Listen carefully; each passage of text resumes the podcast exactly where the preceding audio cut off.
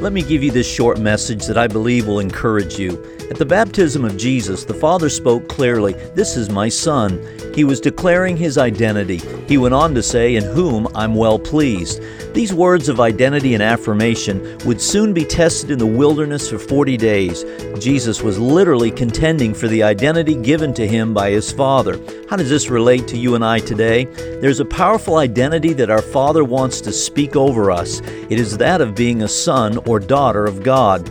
You probably won't hear the audible voice of God speaking over you, but if you will listen, you'll hear the Holy Spirit speaking to your heart, wanting to draw you into a life transforming relationship. The Bible says if any man is in Christ, he's a new creature. The old is gone and the new has come. I'm convinced that with the right identity, just like Jesus, we can courageously contend against every force of evil and win. I'm Pastor Rodney. This is freedomgatechurch.net.